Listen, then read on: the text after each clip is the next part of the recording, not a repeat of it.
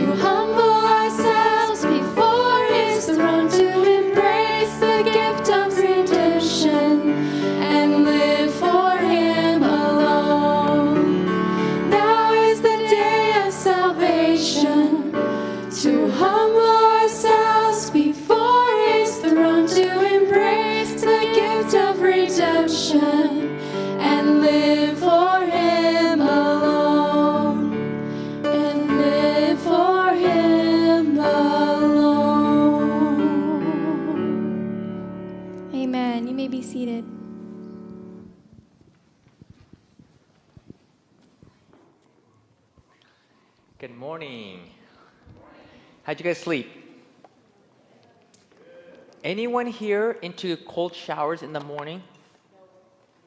Ah, there's a few hands. My friends of F5 Challenge turned me onto this, and there's nothing like doing a cold water plunge.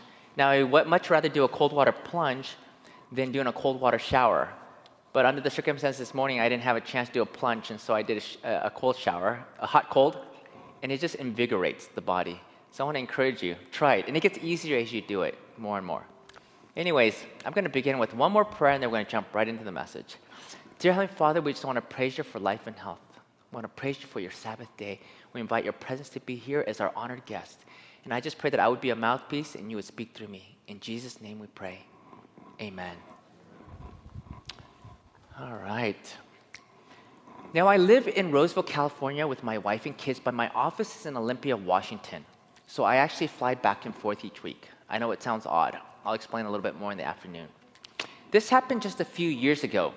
This is my office. I got a call around 7 in the morning. I believe I was having devotions in my room. And when I get a call from the office, it's never good news when you get a call in the morning. They're not calling you to say, hey, we want to wish you a great day. Something has gone wrong. Usually somebody is sick, there's a problem, and they let me know that there was water damage in the office. This was a day or two days after Christmas, so we were out of the office for five days. And they said that the pipe is busted or something, and there's water damage. Who here has experienced water damage before in your home? Okay, you see the hands up there? About half the hands. If you haven't experienced water damage at one time or another, it just means you're not old enough. Because in life, you have death and taxes, and water damage is guaranteed.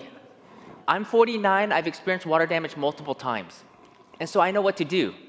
You get a shop vac, vacuum up all the water, stop the water flow, of course, pull up the carpets, get commercial va- uh, uh, fans, and start drying it out. So I told my staff, cancel only the morning patients, do not cancel the afternoon patients so we can take care of the water damage.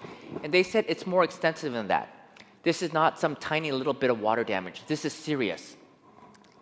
So I get on the computer and I look up on Google to find mitigators. Those are the people who come and do damage control. And I looked on Yelp and someone had really good reviews. I called them within a few minutes, they called me back and we had agreed to meet at the office. And my office is about 30 minutes from my home, so I'm gonna head down there. As I'm driving down to my office, can anyone guess what was going on in my mind? Anybody? Anybody? What am I thinking as I'm driving to my office? How bad is it? What else? Anybody? How much is it going to cost? Now, I'm going to tell you this. When I ask this question, no one gets the answer right. The only person who got the answer right is my identical twin brother. Okay, he's the only one who got it right. Anybody else want to make a guess of what I was thinking as I was going down to the office? What's that? You won't spend Christmas with your family? Well, I like that. What's that? What kind of guys are going to come? These are all great answers. These are all the typical things that normally might be going through your mind. Uh, yes? How long am I going to be out of work? I, how long am I going to be out of work? Very good answers. So I'm going to tell you what was going on in my mind as I'm driving to work. Does anyone know what the four most oft repeated commands are in the Bible? The most repeated commands. Often I will do this as an icebreaker. I've never had anyone share the correct answer of what the four are. They'll say things like, Love the Lord your God with all your heart and your neighbor as yourself. That's an important command, but it's not the most repeated command in the Bible. Does anyone know what the four most oft repeated commands in the Bible are? Okay, usually they'll get the first one, which is do not fear. But most people don't get the second, third, and the last one, which is give praise, give thanks, and to rejoice. The simple definition of rejoice is to be happy. Just think about this. These are the most oft repeated commands that God gives us. They're not prohibitions, they're not thou shalt not. It's not about money, but the four most oft repeated commands are for our own happiness. God wants us to be happy. And as I'm driving down that road, I'm reminding myself of God's commands. And I'm telling myself that no matter what happens, I'm going to give praise and I'm going to give thanks. All right? Because, see, in life, we will face tests, and the tests will come in the form of opportunities or trials. And unless you are determined in advance and your character is set on how you're going to react, you don't know what you're going to do. Tell a quick parable. This lady walked into this swanky hotel and she gets into the elevator, and there's a very distinguished, handsome looking gentleman standing in the elevator. And as they're going up in the elevator, he says to her, Would you spend the night with me tonight for a million dollars? That's a lot of money.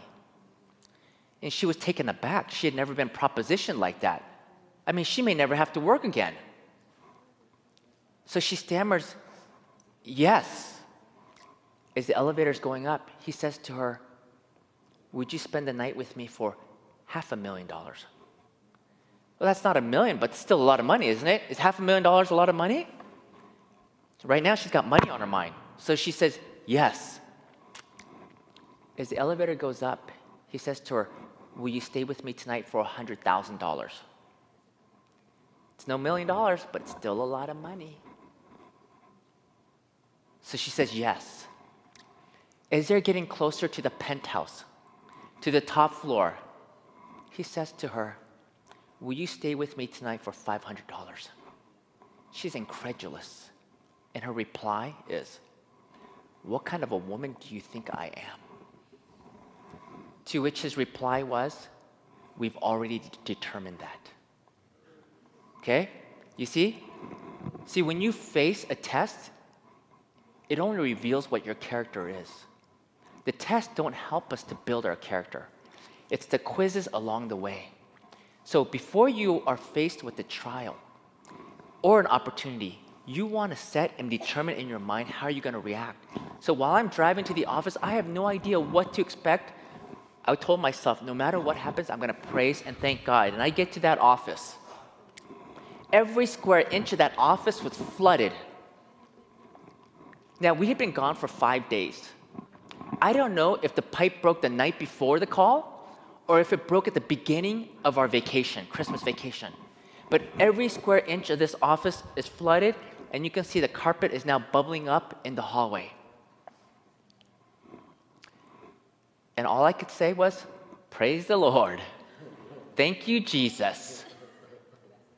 The mitigators come, and he tells me it'll be minimum two weeks just to clean up the water mess. Just two weeks. Just to clean up the water mess. I'm thinking, are you kidding me? I've got patients to see. I've got staff. I've got expenses. I got hungry mouths to feed, two of them. This can't be happening to me. Tells me that at a minimum, I will be out of the office for two months. What am I supposed to do? My neighbor is an Indian guy, good friend of mine. He's a dentist. He's Hindi. Okay? He's not a Christian, he's Hindi.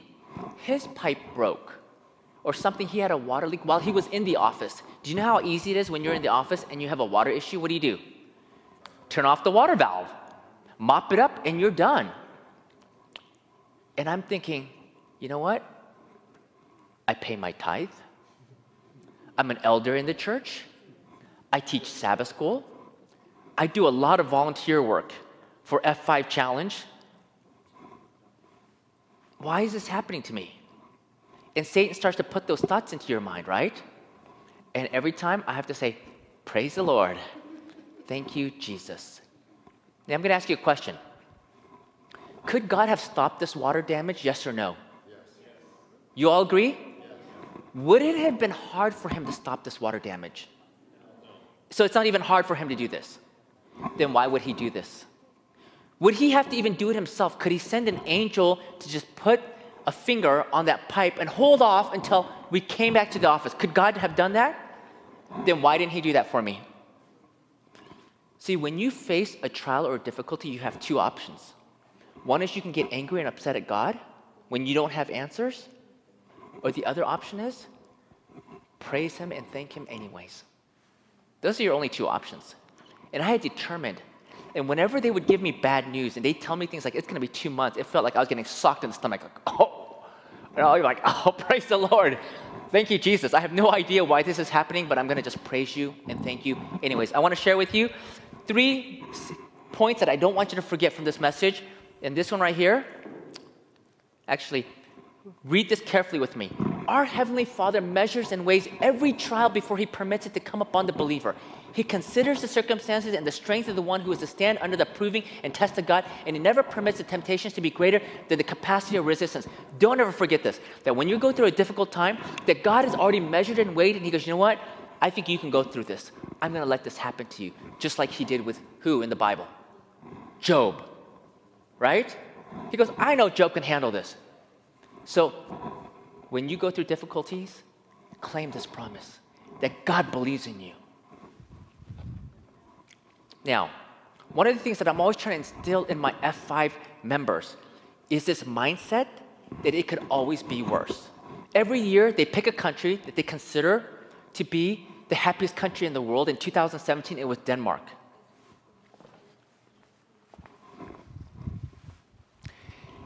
And um, Denmark has long, harsh, cold winters. And these people there are happy. Can you hear me? They've asked me this. Okay. They've, and the people in Denmark are happy.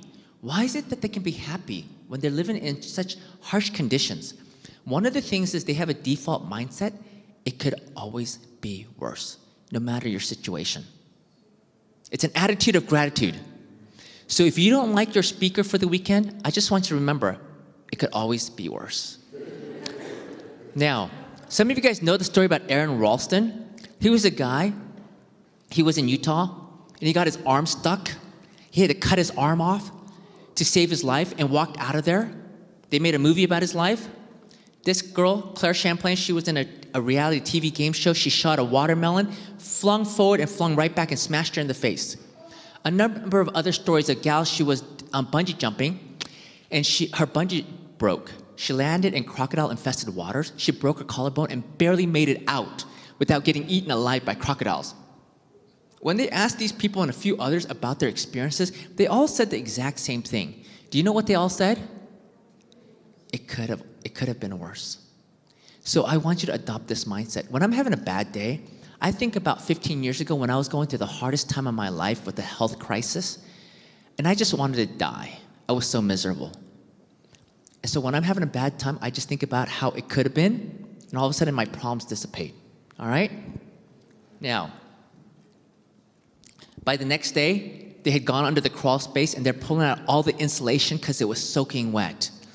God bless these people who do this job. It's the last thing I'd want to do is go under crawl spaces where there's spiders and start pulling out. It's a pretty, it's a rough job. Someone's done this before. It's a rough job, but regardless, could always be worse, right? There are worse jobs than this. And it's amazing how quickly they work. They pulled all the carpet. Justin knows he's a contractor. They're pulling the sheetrock. They say that the mold will set within, I forget, 18 hours or something, 12, 18, 24 hours, and they've got to start pulling everything. And you can see we had to move everything out of the office out, everything, so they can start to do damage control.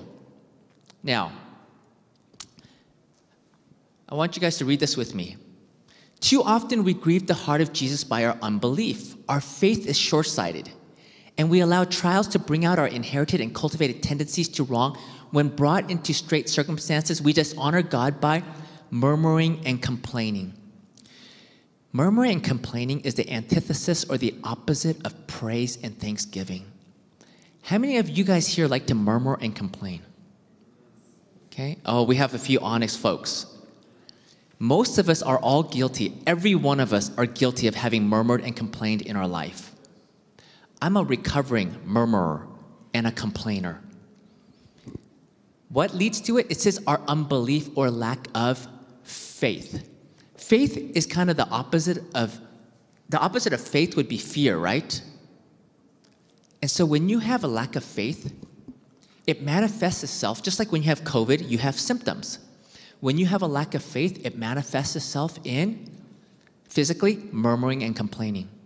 You know what you see with people who have a lot of strong faith? You know what we see them doing? praising and thanking the Lord. Now, watch this here. From the pen of inspiration, you know, God leads the children of Israelites. He fights for them. He parts the Red Sea. Miracle after miracle.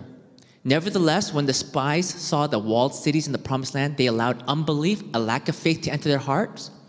They returned to the congregation with a faithless report. And what's the result of their lack of faith? The record tells us what effect their murmuring had. So when you're struggling with faith, the natural tendency is you're going to start to murmur and complain. The murmurings of the children of Israel were unreasonable. And the unreasonable always go to extremes. They uttered falsehoods. What's, what are falsehoods? Lies. You know when the children of Israel faced all the little serpents, and if you got bitten by the serpent, you died? We're all familiar with that story. Do you guys know why God sent those serpents? We're told the Lord permitted fiery serpents to bite them to punish them for their ingratitude and complaining. Do you see how offensive this is to God? Murmuring and complaining? Why is this so grievous to God? Yes.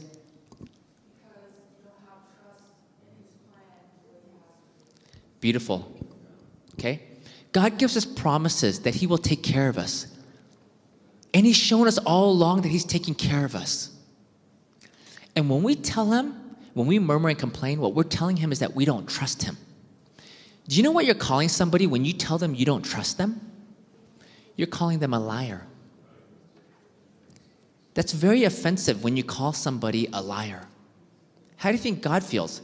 And so, this is the reason why God sent the serpents to bite the Israelites. Where did this murmuring and complaining originate? That's right, it began in heaven with Lucifer.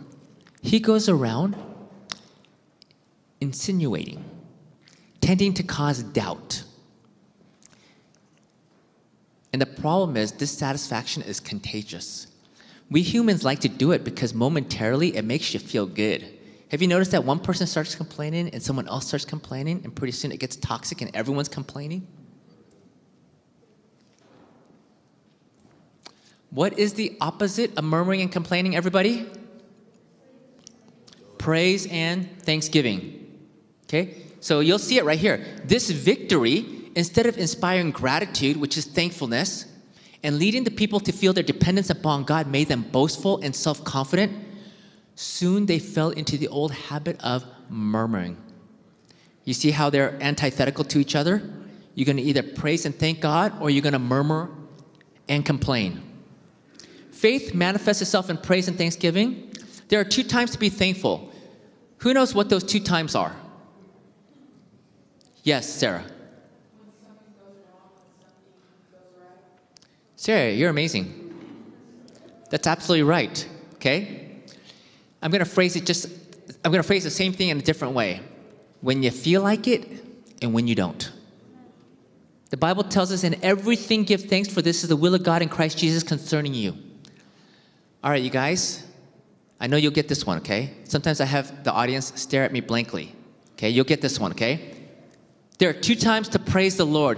When are the two times to praise the Lord? When you feel like it and when you don't. I could tell I have a sharp crowd. That wasn't hard, right? It's like basic algebra. Okay? A plus B, B plus C, A equals C. Love it. The Bible tells us from the rising of the sun to its setting, the name of the Lord is to be praised. We are to praise his name at all time. I know you guys have been doing mission work all week. You guys are sleeping in rooms together. Was your roommate snoring so you couldn't sleep? People are smiling. Hey, praise the Lord. They're breathing, they are alive.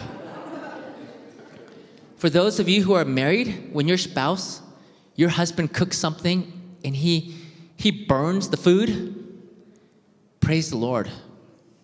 You got a husband, okay? Someone cuts you off, you're driving down the road.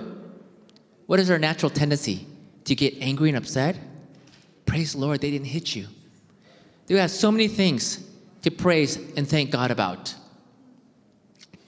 We're told in everything give thanks, for this is the will of God in Christ Jesus concerning you. Is this difficult for some of you, though, sometimes? I mean, let's think about it. We live in a very painful world. There are some painful things that happen. Can we really give thanks for everything? Second point that I don't want you to miss. I want you to read this very carefully with me from the pen of inspiration, okay? In everything give thanks for this is the will of God in Christ Jesus concerning you. 1 Thessalonians 5:18. This command is an assurance. An assurance is like a promise that even the things which appear to be against us will work for our good. God would not bid us thankful for that which would do us harm. Is that an amazing promise? We don't understand why things are happening the way that they do, but are we willing to trust Him anyways? So I want to share with you some of the blessings and challenges. Right away, we had to move everything out. Where are you going to put all your stuff? I'm going to have to get like a storage shed to put all my dental equipment and furniture. One of the business offices right across the parking lot from my office, down at the end, was vacant. And my landlord said we can move everything all into that vacant space where it's going to be nice and dry. You know, with the storage shed, it would be difficult and challenging. But we were able to move everything into a vacant spot. What a blessing. Some of the local dentists heard about our plight and they said, You can use our dental office. My neighbor goes, You can see your patients on Monday at our office. Another dentist, I went and visited his office. He goes, Well, you can see your patients here on this day that we have off. My landlord, who's also a dentist behind me, he goes, I only work Tuesday, Wednesday, Thursday. You can see patients in my office on Friday, Saturday, Sunday, and Monday. That's a huge blessing because seeing patients for one day in somebody's office, well, it's not going to do us any good. But for four days, well, we're not going to work on Sabbath. So we can work there on Friday, Sunday, and Monday. Praise the Lord. God is providing. And every time we'd have good news, we say, Praise the Lord. Like, for example, our, you know, we, we cut off all our utilities because we don't want to be paying utilities. We're not going to be in the office. And like the water company says, you know what? We're going to just put a hold. We're not going to charge you. Praise the Lord. And every time we got bad news, what do you think we said? Praise the Lord, anyways. Our insurance company paid for laptops. So we got four or five free laptops to use because now we're going to have to have a portable system to see our patients. And so we were only closed down for about a week. We were able to move all our systems into this other office thanks to the generosity of my landlord and God's blessings. And we are immediately able to start seeing patients. Now, I want to share this point number three. You don't want to miss this. How to lose the blessings of the trial. Read this quote with me. Thus, God desired to teach them a lesson of trust, but they murmured and complained, crying out in distrust. What shall we drink? Do we not too often, like the Israelites, forget God and by murmuring and complaining lose the blessing of the trial? Do you know what this quote is telling me? When God sends you a difficulty or a trial, He has a blessing in store for you. I shudder to think how many of times that I lost out on the blessings that God had in store for me because I was murmuring and complaining and not willing to trust in Him. Well, I'm older now. And so I've learned from my mistakes. And so all I wanted to do, no matter what, even though I could not see the future, I could see no good thing that could come out of this. Can you guys see one good thing that could come out of this, of my office being flooded and me being shut out of the office for months? Can you think of one thing? I could not think of a single positive thing that could come out of this. Why, Lord? Why are you making go? But you know what? We just praised God and we thanked Him anyways. Now, a friend of mine messaged me. He's a dentist. He's on the east side of Washington. Hi, Calvin. Are you in your office this week? Wanted to ask if you or someone you know may be available and, and willing to help out pro bono. That means free. A missionary from Albania. I am willing, but she'll be coming from Olympia, Washington for two fillings. It'll be a five to six hour drive for her. It's someone that Denise Beatty knows, a friend. I met at one of Amen clinics. Let me know either way, thanks. So when I got this message, the first thing that comes to my mind is I love helping people. But this is not the best time to help somebody. I'm only open three days a week right now because we're not seeing people on Sabbath. Sundays, we are only open a little bit more than half a day because I don't want to make my staff work on Sunday. So immediately I was like, Right now, it's really difficult. I'm just struggling to get all my patients to get them into my office. And as I was thinking this, a story came into my mind. Can anyone guess what story came into my mind? That's right. Elijah. Elijah and the widow of Zarephath. If anyone had a good reason not to help somebody, it would have been that widow. She's got her last little bit of morsel of food and water for her and her son before they die. I think anyone would understand. Now, on the flip side, it is your last meal anyways. You're going to die either way. But you know what? She did the right thing, and God blessed her in a very special way. Not only did their food and water not run out, look at the legacy that she left behind. Over how many years ago was that? We're still sharing and talking about this story. And as soon as that story came into my mind, I was rebuked. Because, see, we all like to help people. Helping people is easy, it's not difficult to help people. Because you feel good when you help people. However, are we willing to help people when it's inconvenient, when it's difficult for us? And so that was a lesson. See, when you go through a trial, one of the things that I'm praying is I want God to teach me the lessons that He wants me to learn quickly. The Israelites were slow to learn. How long did they have to pay? 40 years. I don't want to be going through this mess for 40 years. So when I go through a trial, I'm praying, God, please, whatever you want to teach me, help me to learn my lessons quickly.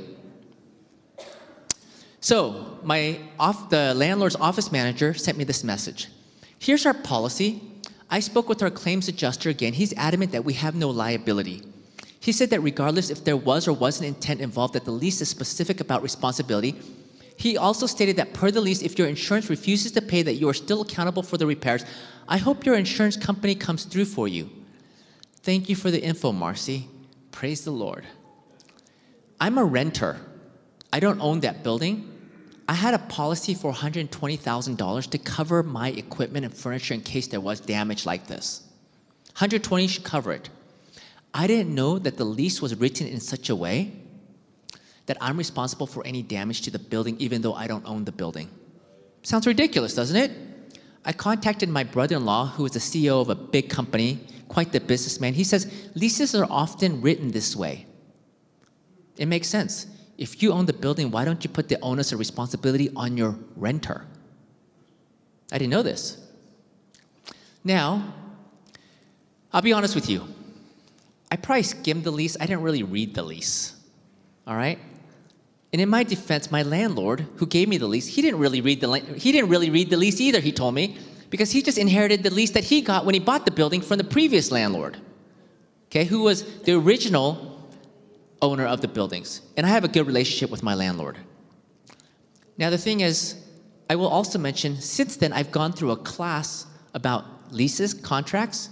Unless you have an attorney read that thing, you won't be able to read and understand that stuff either, anyways. They've got such fine language in there. If they want to kick you out of the building, they'll figure out a way to kick you out. Some other organization like Starbucks wants to come and they're going to pay more rent, they'll figure out a way to get you out of there. Okay? So, anyways, I didn't know that, and now I'm responsible for potentially another hundred to hundred twenty thousand dollars worth of damage. My office is paid off. My home is paid off. We're out of debt. No, my home wasn't paid off at that time. But the office, I don't have any office debt. I don't understand. You know, the Bible tells us that the borrower is servant to the lender. The Bible encourages you to be out of debt. I'm out of debt. Now I might have to go back into debt. Praise the Lord. Worst case scenario, I'm going to have to get a loan from a bank to cover the cost because I don't have another cool $100,000 sitting around, just sitting around for a flooding event. Does anyone else have that kind of money sitting around? Maybe some of you do, but I don't. So, either way, what are we going to do? Praise the Lord. Thank Him, anyways. So, the blessing of the trial. I'm going to tell you what happened. My insurance agent calls me out of the blue and he said, Did you know that you have a double policy? I said, What do you mean a double policy? Why would I have a double policy? Do you get a double policy on your car when you get car insurance? For those who own a home, when you get renter's insurance or homeowner's insurance, do you get a double policy? Why would I have a double policy? He goes, You have a double policy. You're covered for $240,000. I'm just like, Praise the Lord. Thank you, Jesus. I was just in awe of God's goodness. How does this happen? Now, I really hate when people tell you stories of like how God provided and your whole school debt was paid off, and they never tell you how it happened. So I'm going to try and tell you what I think happened. About a month and a half before this, I got an insurance bill to my office in Olympia. I'm the kind of guy, I don't look at my bills. My office manager usually takes care of that stuff. And I'm, I- I'm more the guy, I see the bill and I just kind of pay the bill and I don't kind of look through everything like some people do. It's just my personality. But for some reason, I actually skimmed through the insurance policy. And on there, for the inside physical address, it said Chehalis. You see that other address? That was my previous dental office that I had sold over a year ago to my associate. When you sell an office, you, you shut down all the bills, you cut off all ties because you don't want to be paying bills. And when I saw that the physical address was from my other office, I made sure to call the insurance company and let them know that's not the right address. Insurance companies care only about one thing. What do they care about? Premiums and making money. That's all they care about. And they will nail you on a technicality. So I called them and I let them know, and I found out later they actually charged me money to switch my address. What I think happened is that that was an insurance bill for my other office. How did it end up at my current office? I can only praise God for that. See, did God know that this was going to happen a month and a half before? No, God knew this was going to happen 10,000 years before this even occurred. And He had already arranged everything, so I had a double policy. I was blown away. You know how much all this water damage ended up costing us? The whole thing was $220,000. God handed me a check for $100,000. Our office was outdated, it needed a remodel. Do you know how difficult it is to remodel your dental office? Let me tell you what you normally do. Justin knows, that's why he's laughing. You have to shut down your office for three weeks, and you have to hope that you have a good contractor like Justin who's gonna get everything done within those three weeks. And does construction ever finish on time? No. And you have to hope everything goes just right so you can see your patients again. It gets really challenging. Do you know how long we were shut down for because of this flooding incident? We were shut down for over five months. From December, Christmas time, until June, I didn't even get back in for five months. So we had all the time in the world for the contractors to do a beautiful job. New carpet, new paint, new cabinets. All our cabinets got torn out. Insurance paid for all brand new cabinets. I got $50,000 worth of new dental chairs and equipment. My chairs were old. They were like 25 plus or so years old. God just gave us a complete operatory package for all the operatories for free. We were just in awe of God. Before, I was thinking, what good could come out of this flooding? During this time, remember, we worked Friday, Sunday, and Monday. I had Tuesday, Wednesday, and Thursday off. I've never had that before. I got really used to it. It was nice having Tuesday, Wednesday, and Thursday off, a midweek break every week. Insurance was covering our overhead, so if we didn't make enough money, the insurance would cover it. But you know what's the wildest thing? That year, half the year we were in another office, right? Because of the flooding. Our highest month of production was while we were in that other office. How does God do that while working only basically less than three days a week? God can do that. It was incredible. When I look back, even right after this, if I had to go through this whole situation all over again, I would gladly go through this. I got to work less, and I got a, I got a brand new office, courtesy of God. Okay? You cannot outgive God, and He is worthy to be praised. And even though we cannot see what's coming up ahead, we want to thank Him regardless. Now, what if I had been murmuring and complaining the whole time? Because that would have been normal to do. Why did God allow my office to get flooded? What would God have done? I don't know. What if I would have missed out on all these blessings? Or what if God didn't provide some miracle like this? What if I had to go get a bank loan for 100,000? I'd like to think that I was still praising and thanking God. But you know, through this experience, God is building our faith for my wife and I. Now, the reason why this is important is that this affects our witness.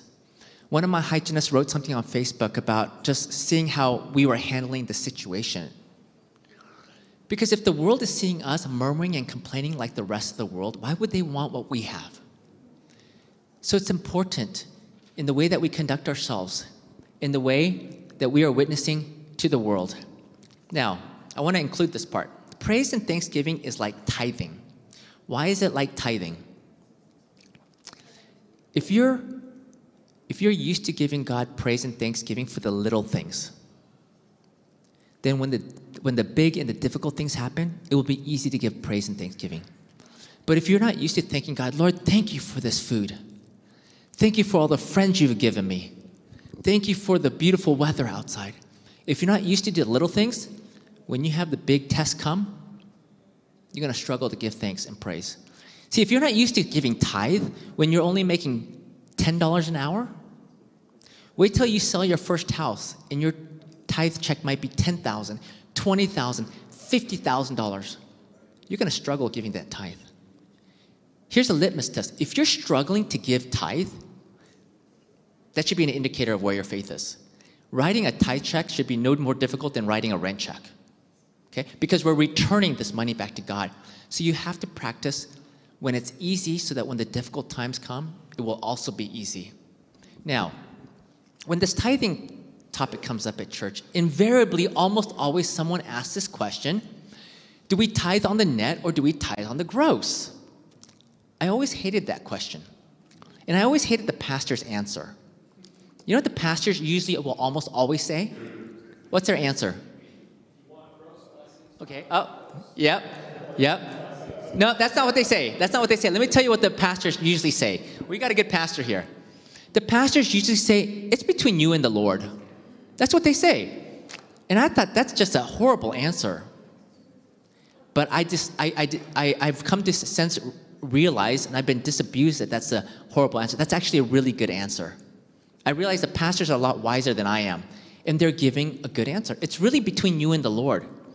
And Pastor Skip gave away the answer because the question is, what do you want? Do you want the net blessings or do you want the gross blessings? And I'll tell you what I want. I want the gross blessings. You can't outgive God.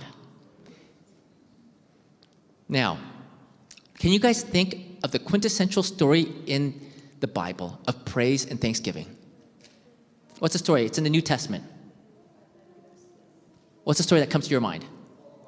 Paul and Silas. They're doing the Lord's work, they're spreading the gospel. And now they're locked up with their feet in stocks. Could you imagine how uncomfortable that must be? If anyone had a right to complain, it'd be these guys. And what are they doing? They're singing what? Praises and hymns and praising the Lord. And you all know the story. God wrought an incredible miracle. There's an earthquake, prison doors are opened. And now all of a sudden, as a result, the jailer is like, What must I do to be saved? My family and I, what do we do to be saved? Incredible. You and I, we are on the borders of the Jordan River. We are so close to the promised land. And I hope that you and I don't miss out on the blessings that God has in store for us because just like the Israelites of old, does history repeat itself? Are we any different as a church today? We're still murmuring and we're still complaining.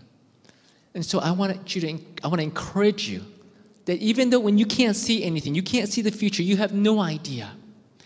What are God's four most oft repeated commands, everybody? The first one was fear not. Number two, give praise, give thanks. And fourth, rejoice, be happy. All right. Thank you. You guys have been wonderful. God bless you all.